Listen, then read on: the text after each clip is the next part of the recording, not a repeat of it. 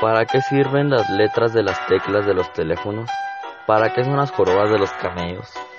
Quédate conmigo para descubrir estos otros datos interesantes. Top tres curiosidades. Número tres. ¿Por qué un motel de carretera se llama motel? Hemos visto esta palabra en muchas películas. ¿Te has preguntado por qué se llama así?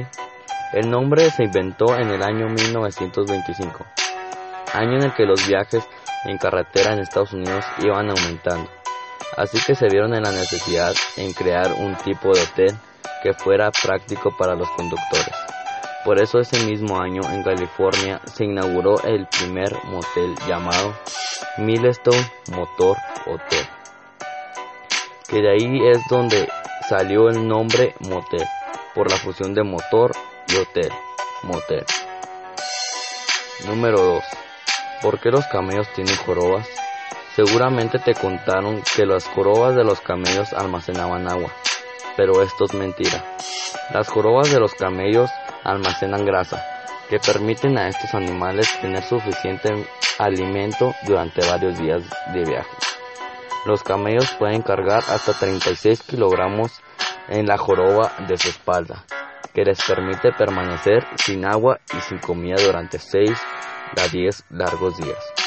Estas jorobas se forman cuando el bebé camello comienza a comer cosas sólidas.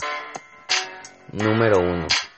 ¿Para, ¿Para qué sirven las letras en los teléfonos fijos? Seguramente has notado que en las letras de los teléfonos tienen letras. En un teléfono móvil tiene sentido, pues sirve para enviar mensajes de texto. Así que la pregunta es, ¿por qué también las encontramos en los teléfonos fijos, incluso antes de que existían los teléfonos móviles?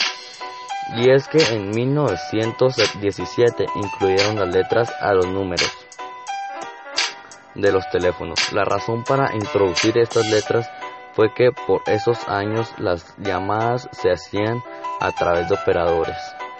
Así que cada central telefónica tenía un nombre normalmente derivado de la calle o distrito de la, en la que estaba. De esta manera el que llamaba pedía a la operadora que le conectara con Ramírez uno dos tres, por ejemplo. Sin embargo, el sistema no tuvo demasiado éxito. Así fue como a partir de mil novecientos sesenta y dos el viejo sistema fue retirado.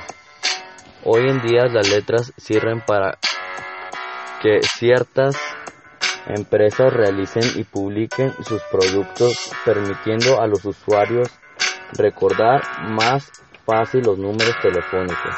Por ejemplo, marcar el uno ochocientos PISA, que sería uno ochocientos setenta y cuatro noventa y nueve dos.